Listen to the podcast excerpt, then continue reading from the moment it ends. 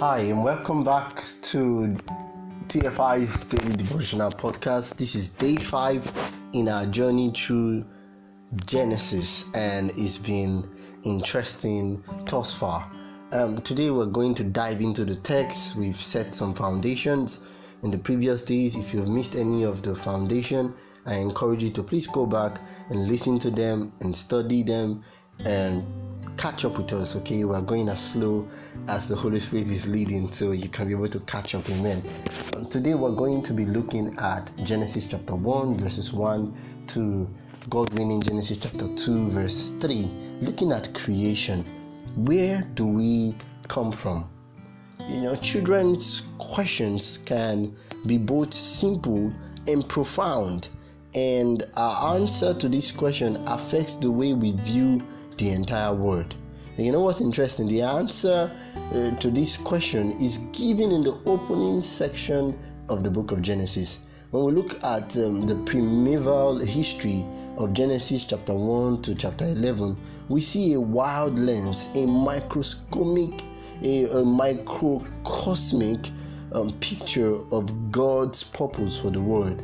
And this is followed by the narrow lenses, the micro cosmic drama in Genesis chapter 12 down to chapter 50, uh, where we see God's promises that are passed down through generations from Abraham to Isaac and to Jacob.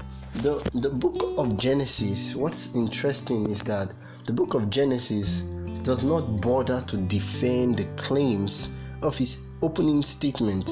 You know, the opening statement of the book of Genesis is in the beginning, God created the heavens and the earth. It gives us a, a clear statement, it was a declaration of fact.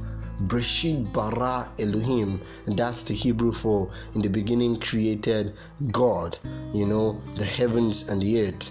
And God the, the, did not bother the writers, the scripture, uh, the inspired writers to defend that claim.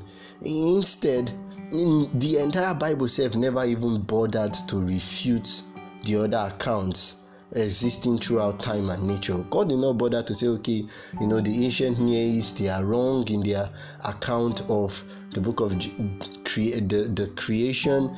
Uh, God did not bother. God just established that in the beginning, God created. And, you know, because of this understanding, I will also try to restrain myself to biblical facts and leave you with a choice to make. I'm not going to try to prove or disprove that God created the heavens and the earth. Eh, without faith, no man can really serve God, and you just have to exercise faith. Eh, if you're not going to exercise faith in the book of Genesis, then perhaps you have to also exercise faith in evolutionary theories or other accounts of creation as you want to believe because at best all of those are superstitions grossly uh, misinformed, and well, you're left to decide by choice. Martin Luther reminds us, you know, that these opening chapters are the foundations of the whole of Scripture. You know, he said that Genesis 1 begins with, in the beginning, God, reminding us that everything starts with God. And thus, Genesis sets the stage for everything that follows. God creates the heavens and the earth and places humanity at earth's pinnacle with a commission to populate the earth as his image bearers.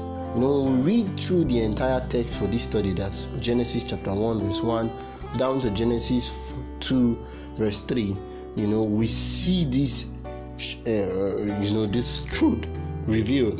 And while modern science, or falsely called you know, has sought to provide alternative theories as to the origin of man, the beginning chapter of Genesis declares your existence, my friend, as valuable, as intentional, as purposeful, as directed, as guarded, and coordinated by an infinite God who loves you and is invested in your good.